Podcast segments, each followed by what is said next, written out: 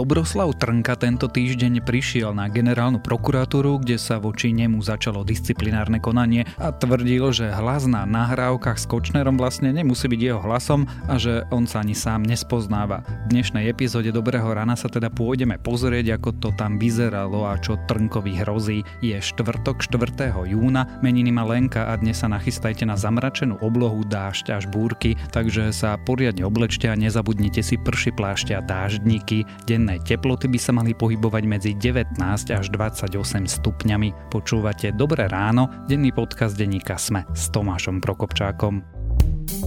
Ako sa zo špičkových športovcov stávajú politici? V podcaste Polčas na telku hovoríme s jedným z nich. Čo tu ja vlastne robím, keď doteraz som brázdil palubovky? Vypočujte si legendu slovenského volejbalu a ponovom poslanca parlamentu za Olano Richarda Nemca v podcaste Polčas na telku. Vyhľadajte si polčas na telku v Spotify alebo vo vašej obľúbenej podcastovej aplikácii.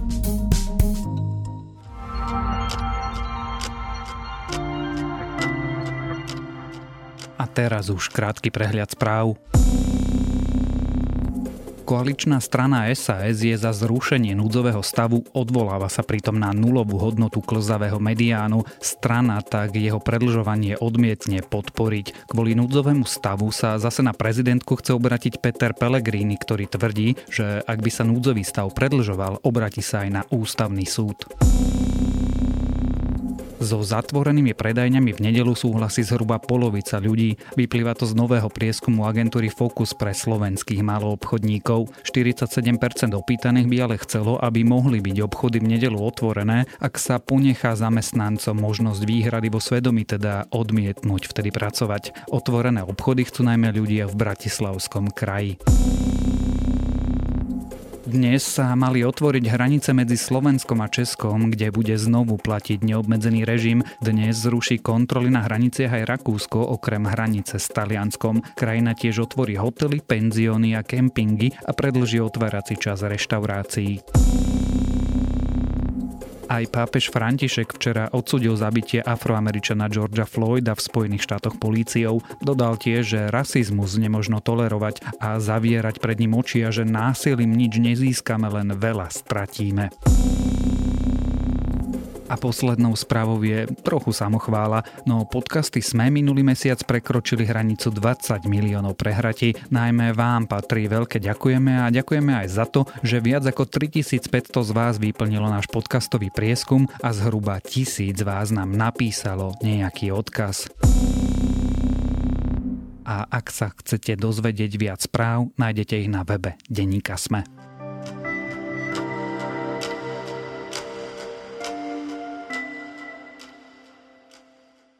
Tento týždeň sa na generálnej prokuratúre začalo disciplinárne konanie s Dobroslavom Trnkom. Týka sa viacerých kauz, napríklad jeho nahrávky rozhovoru s Marianom Kočnerom či ukrývania nahrávky z kauzy Gorila. Advokátka bývalého generálneho prokurátora pritom tvrdila, že sa nevie, či ide naozaj o jeho hlas a že vraj ani Trnka si nie je istý, či to je on. Skrátka, obhajobu postavila na spochybňovaní, o čo teda Trnkovi ide, čo znamená disciplinárne konanie, kedy a ako môže skončiť, sa dnes rozprávame s reportérom denníka SME Romanom Cuprikom.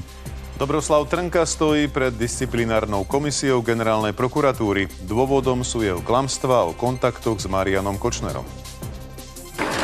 Pán Trnka, s čím prichádzate na disciplinárku? Čo očakávate? Chcete to nejako komentovať? Ide.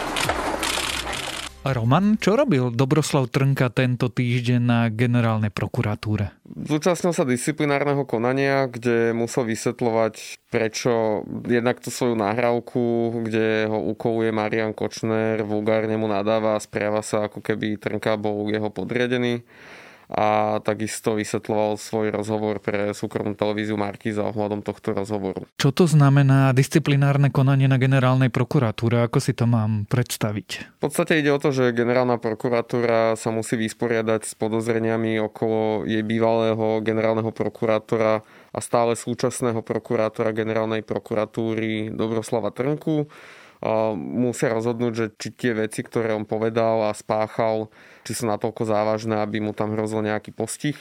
Trnka môže dostať od len takého písomného pokarhania od, od generálneho prokurátora až po zníženie platu, prípade preradenie z funkcie a najpresnejší trest, ktorý mu hrozí, je strata funkcie prokurátora. Prečo sa o tom vôbec rozprávame, prečo Dobroslav Trnka po tom všetkom je stále prokurátorom a prečo sa nerozprávame o tom, či sedí alebo nesedí vo vezení, ale o tom, či môže stratiť čas platu? Tak ide o to, že tam sa naťahuje to vyšetrovanie už prakticky od konca roka 2019, respektíve od oktobra 2019, keď sa na verejnosť dostala tá nahrávka medzi Trnkom a Kočnerom, tak tie podozrenia sú podali som, že až dosť javné a teda asi všetci by sme čakali, aby to bolo čo najskôr ukončené, ale celé sa to zjavne naťahuje.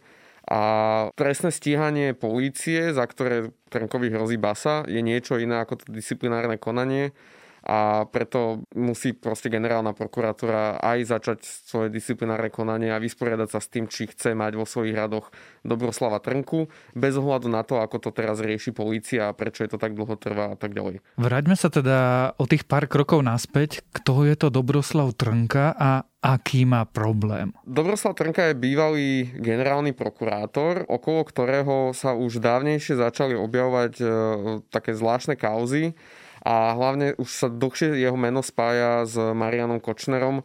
Obaja priznávajú, že sú kamaráti, poznajú sa od vojny, ale časom sa začali vlastne objavovať také podozrenia, že ten Trnka tomu Kočnerovi nadbieha, všelijak mu pomáha.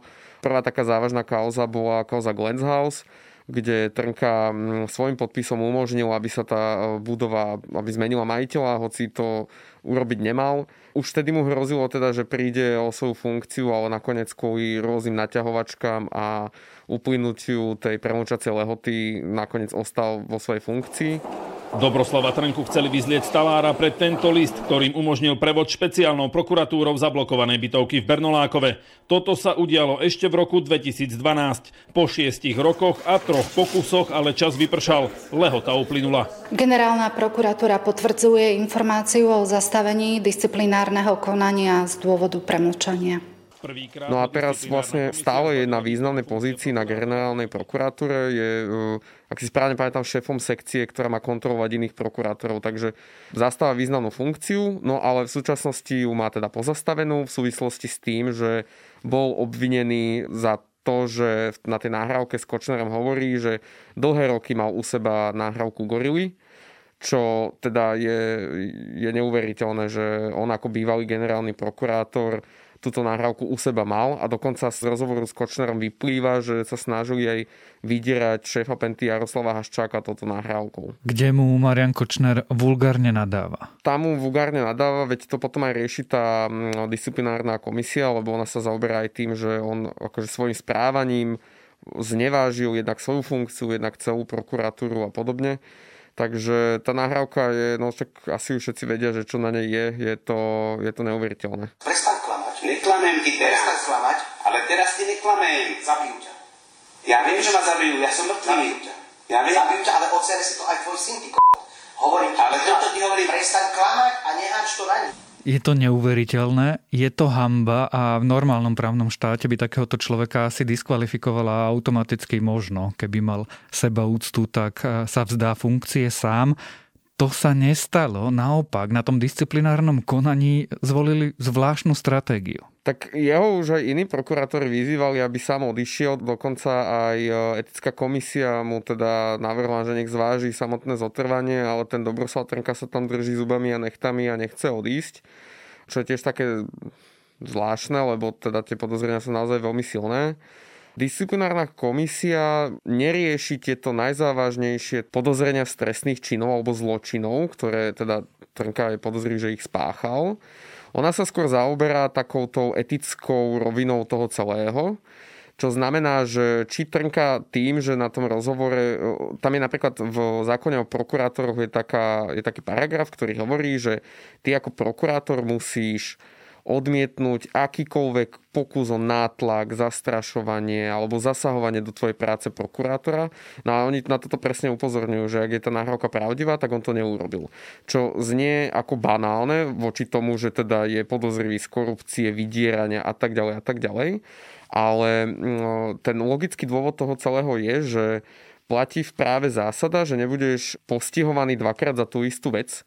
A teda vyzerá to tak, že tá generálna prokurátora si to rozdelila, že tým, že nakaz stíha Trnku za všetky tie zločiny, o ktorých sme sa bavili, tak oni riešia skôr tú etickú stránku celej veci a to, že či Trnka má tie etické vlastnosti a, a danosti, aby naďalej ostal prokurátorom. Rozumiem tomu, aj keď teda disciplinárne konanie nie je trestné stíhanie, že vlastne skúma mm, mravnú integritu daného prokuratúra, ale keď hovoríme o etike, tak eh, on sa tvári, že sám seba nespoznáva? Najprv si musíme povedať jednu zásadnú vec. Či tá nahrávka je naozaj môj hlas a jeho hlas, či to nie je nejaký kompilát, alebo či to viem vytvoriť počítačovo aj ja, aj vy. Ja vám dá scenár, vy to vytvoríte v dnešnej dobe. No on celú tú svoju obhajobu ohľadom tejto nahrávky s Kočnerom, kde sa bavia o gorile, postavil na tom, že tá nahrávka predsa môže byť buď celá vymyslená, alebo poskladaná z jeho starších výrokov, alebo niečo je tam reálne, niečo nie, alebo proste, že je to neautentické a že teda nie je dokázané, že by to bol naozaj on. Táto argumentácia má niekoľko trhlín. Poprvé, policia už má znalecký posudok, ktorý potvrdzuje autenticitu. Po druhé, vyrobiť e, takúto dlhú nahrávku, ktorá by bola neautentická, je v súčasnej dobe prakticky nemožné. Však my dvaja sme sa o tom bavili, myslím, že pred rokom alebo pred dvoma, že urobiť falzifikát nahrávky nie je vôbec tak jednoduché, ako sa môže zdať, ani v 21. storočí. A ten dôvod je, že znalci vedia prísť na to, keď je niečo postrihané. A Trnka napríklad argumentuje tým, že jeho odpovede často pre toho Kočnera boli len, že áno, nie mm, a tak ďalej. V tom má pravdu, že toto sa dá zmanipulovať. Lenže na niektorých častiach nahrávky Trnka hovorí celé vety a napríklad tam je veľmi známy výrok, že ja viem, že ma zabijú, ja už som mŕtvy a ja si teda nepamätám, že by on niekedy v minulosti verejne povedal takýto výrok a ten sa dá postrihať, alebo že by sa dal poskladať zo slovíčok, to, na to by ten znalec prišiel. Čiže poviem to tak, že keď začal túto obhajobu v tej miestnosti, tak sa celá miestnosť začala smiať. Ako reagovali vlastne tá disciplinárna komisia, keď eh, jeho advokátka použila túto líniu argumentácie? Tá komisia mala kamenné tváre, oni na to nereagovali nijak, v podstate len zapisovali, čo povedal. My novinári sme to už brali tak voľnejšie, takže nás to pobavilo. Výsledok toho celého konania zatiaľ nie je známy, pretože oni to odročili. Vysvetlili nám to tak, že oni za tých 8 hodín, čo tam ten Trnka sedel, tak vypočuli svetkov, vypočuli trnku, riešilo sa nejaké dokazovanie, ale zistili, že vlastne nemajú dosť dôkazov ešte na to, aby padol verdikt, takže to dokazovanie sa doplní a bude pokračovať 23. júna. Ty ako novinár si ale nemohol byť celý čas v tej miestnosti. Nemohol som byť, čo ma mrzelo, ale oni to vysvetľovali tým, že keďže sa riešia stále živé spisy z vyšetrovania, lebo tá nahrávka Gorily tam je Trnka stále len obvinený, dokonca nie je neobžalovaný, čiže ešte stále sa to vyšetruje a oni povedali, že tým, že spis je neverejná záležitosť, tak ani verejnosť nemôže sedieť na pojednávaní, ktorý tento spis rieši. Takže nás poslali preč. A v podstate celé to vyzeralo tak, že obe strany prečítali akési svoje návrhy alebo vyhlásenia a potom už keď sa začalo to reálne dokazovanie, vyšetrovanie, tak už nás poslali preč. Aby sme si to vedeli predstaviť, ty mi tu teraz odpovedaš na otázky. Keby teraz niekto prišiel a do tohto podcastu vložil nejakú tvoju inú odpoveď, tak by v tej zvukovej vlne znalec videl, že tá vložená odpoveď vyzerá jednoducho inak ako tie tvoje odpovede, ktoré sa teraz odohrávajú. Môže teda takáto argumentácia trnkovej advokátky zabrať? Môže to fungovať? Ja si myslím, že to asi nezaberie, lebo ja som sa o tom bavil s viacerými znalcami, niektorými on record, niektorými off record a takisto sú známe aj výroky alebo opisy tohto celého aj českých znalcov, ktoré si človek vie nájsť. A v praxi to funguje tak, že falšovanie sa dá buď e, krátkých slov, alebo a ideálne, že krátkých slov a nízka kvalita tej nahrávky, že niečo ti tam šumí, bucha a tak ďalej a nedá sa veľmi rozoznať dobre tá kontinuita toho príhovoru, alebo ako to nazvať. Ale keď ty povieš niekoľko viet po sebe plynulo, a do toho sa snažíš vložiť nejakú sekciu slov alebo jedno slovo alebo a tak ďalej, tak toto oni už dokážu rozoznať. Lebo jednak majú na to trénovaný sluch a preto sú znalci a jednak majú na to počítačovú techniku, ktorá to vie rozoznať. Takže prakticky všetci znalci, o ktorých som, s ktorými som sa bavil, tak povedali, že to, čo tvrdia títo politici, keď sa na nich nejaká takáto nahrávka vyberie, vytiahne, že a to je kompil a to sa dá vymysleť a tak ďalej, že to je číra fikcia. Tak toto nefunguje v reálnom svete. Toto je to disciplinárne konanie, kde Dobroslavovi Trnkovi hrozí, že príde o funkciu prokuratúra, ale som si povedal, že je ešte aj trestné stíhanie tam ide o čo? Jednak je obvinený za ten rozhovor s Kočnerom, kde schoval tú gorilu potom rieši policia to, že si nainštaloval u seba v kancelárii skrytú kameru, lebo to je takisto nezákonné, keď si niekoho bez jeho vedomia nahrávaš. Je tam pár výnimiek pre novinárov napríklad a podobne, ale určite nie, keď si generálny prokurátor u seba v kancelárii a chodia ti tam ministri, tak to teda nemôžeš robiť? Ináč takisto. Už teraz vlastne aj nahrával sa mi zdá. Počkaj. Sadni si tam. Tam budem sedieť? Dobre, ukáž. Dobre. OK. No, teraz poď sem. Potom je tam podozrenie zo zneužívania právomoci v tej kauze Typos alebo Lemikon. Čiže nie len to, že si nahral ex-ministra financí Počiatka, kde sa bavia o Typose a o kauze emisí, ale aj to, že, že čo tam vlastne obsahovo riešili. Že oni sa tam bavili o tom, že počiatek žiadal akúsi mediálnu pomoc od generálneho prokurátora, aby to na verejnosti nevyzeralo tak zle, že Slovenská republika nejakej divnej schránkovej firme už poslala 13 miliónov eur. Aký trest Dobroslavovi Trnkovi hrozí? Tam záleží veľmi od toho, že, ja, že čo všetko do toho zarátame, lebo tých kauz je už naozaj veľa, ale už som videl aj také odhady, že, že kľudne by to mohlo byť aj 20 rokov keď si vezmeme, že páchal že kontinuálne dlhodobo trestnú činnosť ako generálny prokurátor, čo je jedna že z najvyšších funkcií v štáte, zneužíval pritom svoje právomoci. Tam sa akože tá závažnosť toho konania sa zvyšuje a zvyšuje sa aj tá trestná sadzba. Čiže akože je to vážne s ním. No. Výsledok eh, disciplinárneho konania hypoteticky sa môžeme dozvedieť už koncom júna pri trestnom stíhaní kedy? No zatiaľ není ani obžalovaný, takže keď bude obžalovaný, potom pôjde vec na súd, tam to bude prebiehať, tak pozri, ako to vyzerá dlho s Kočnerom. No. Hovoríme o rokoch. Hovoríme o rokoch, presne tak. Ako sa človek s takýmto mravným kreditom vôbec mohol stať generálnym prokurátorom? On na úvod svojej kariéry, keď som sa aj pýtal ľudí, ktorí ho v tom období navrhovali alebo za ňo hlasovali a tak ďalej, tak on nemal vôbec zlý kredit. On bol prokurátor vojenskej prokuratúry, ktorý na všetkých pôsobil ako taký mladý, nezávislý, šikovný prokurátor, ktorý nie je zaťažený nejakými vzťahmi a teda čakalo sa, že po tom mečiarovskom období, že konečne už začnú akože na tej prokurátore fungovať normálni ľudia. O pár rokov sa už ukázalo, že to asi není úplne pravda. Dneska už vieme, že sa medzi prokurátormi hovorilo, ako tam ten Kočner akože pravidelne chodíval na návštevy a parkoval si tam ako, už, ako keby tam bol doma a podobne. Čiže ten jeho kredit sa veľmi rýchlo znížil. Pamätáme si, aký bol rozkol v radičovej vláde, keď sa teda volil znovu generálny prokurátor a teda kandidoval tam aj Trnka. Už vtedy bolo jasné, že čo je zač a že vtedy neboli síce také jasné dôkazy, ako máme teraz, ale tie podozrenia boli proste veľmi silné.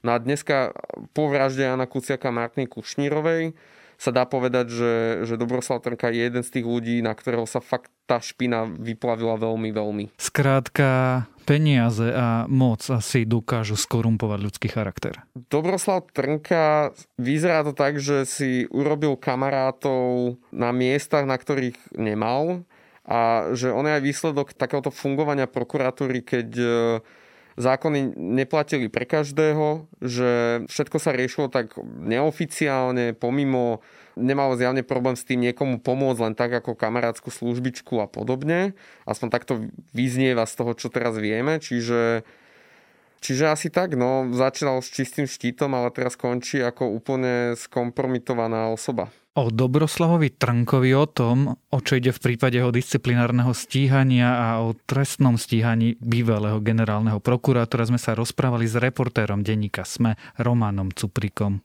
Faktom je jedna zásadná vec. Sú tam udalosti, ktoré môžu byť v reálnom čase niekde stotožnené, alebo nemusia byť stotožnené. A teraz, teraz vy mi povedzte, že USB kľúče a nahrávky a vydieranie haščáka. Veď vám hovorím, keby som takéto niečo spravil, tak to je problém. Nie len pre mňa, ale pre celú túto spoločnosť zase. To sa nikdy nestalo. Ja som naozaj videl pána Haščáka jeden jediný krát oficiálne.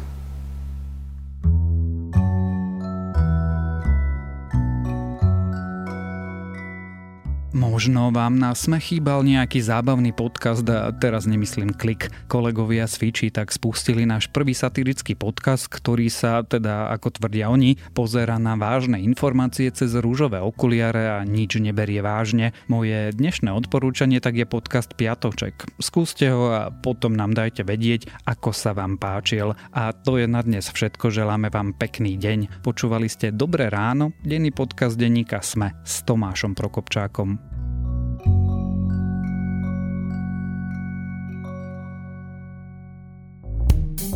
Ako sa zo špičkových športovcov stávajú politici? V podcaste Polčas na telku hovoríme s jedným z nich. Čo tu ja vlastne robím, keď doteraz som brázdil palubovky? Vypočujte si legendu slovenského volejbalu a ponovom poslanca parlamentu za Olano Richarda Nemca v podcaste Polčas na telku. Vyhľadajte si Polčas na telku v Spotify alebo vo vašej obľúbenej podcastovej aplikácii.